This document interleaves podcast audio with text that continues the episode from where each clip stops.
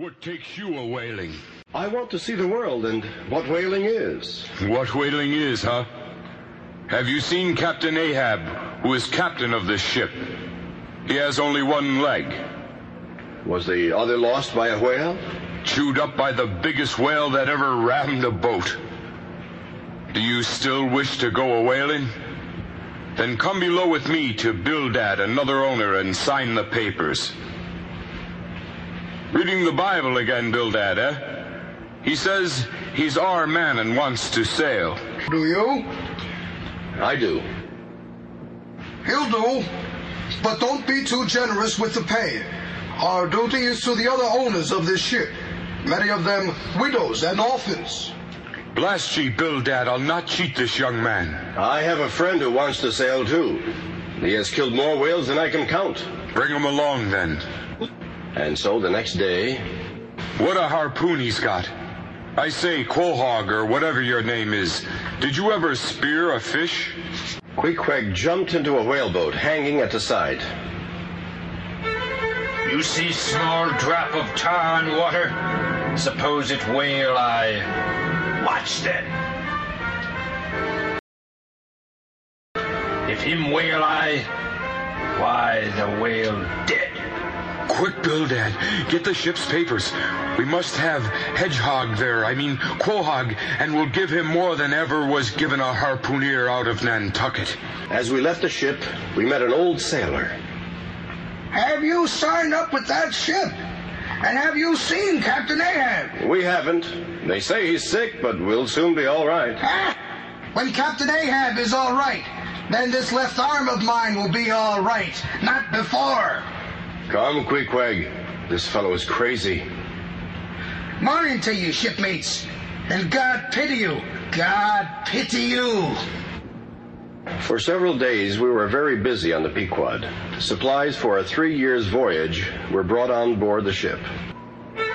Then, on a cold Christmas day, we sailed, Bildad and Peleg to lead us out of the port. Man the anchor, blood and thunder, jump!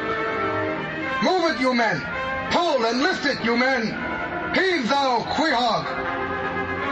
At last, Peleg and Bildad said their goodbyes and got into the pilot boat.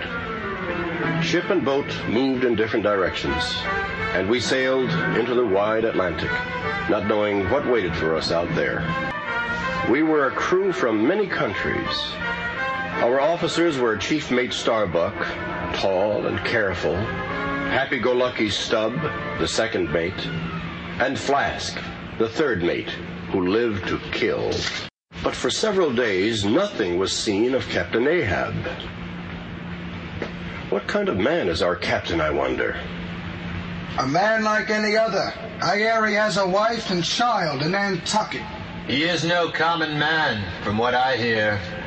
Something in him is bothering him and makes him do strange things. Then one day, I saw him on the quarterdeck.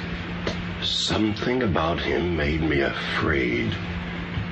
Aye, he's frightful enough, as if filled with a great problem. You men on top of the mastheads there, look sharp.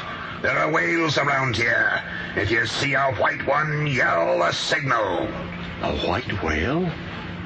There's something special in the wind, something strange. Not long after, Ahab gave an order usually only for emergencies. Send everybody to the rear. Sir? Yes, sir. Everybody to the rear! The entire ship's company came together. You have heard me give orders about a white whale. Look you. Do you see this coin of gold? He nailed the coin to the mainmast. Whosoever of you spots me a white whale with a wrinkled brow and a crooked jaw, he shall have this gold, boys. That white whale must be the one some call Moby Dick. Was it not Moby Dick that took off your leg? Who told you that? Aye, it was that Moby Dick. Aye, aye. I'll chase him around the world before I give up. And This is what you have sailed for, men, to chase the white whale till he spits black blood. What say you, men? Oh, Aye,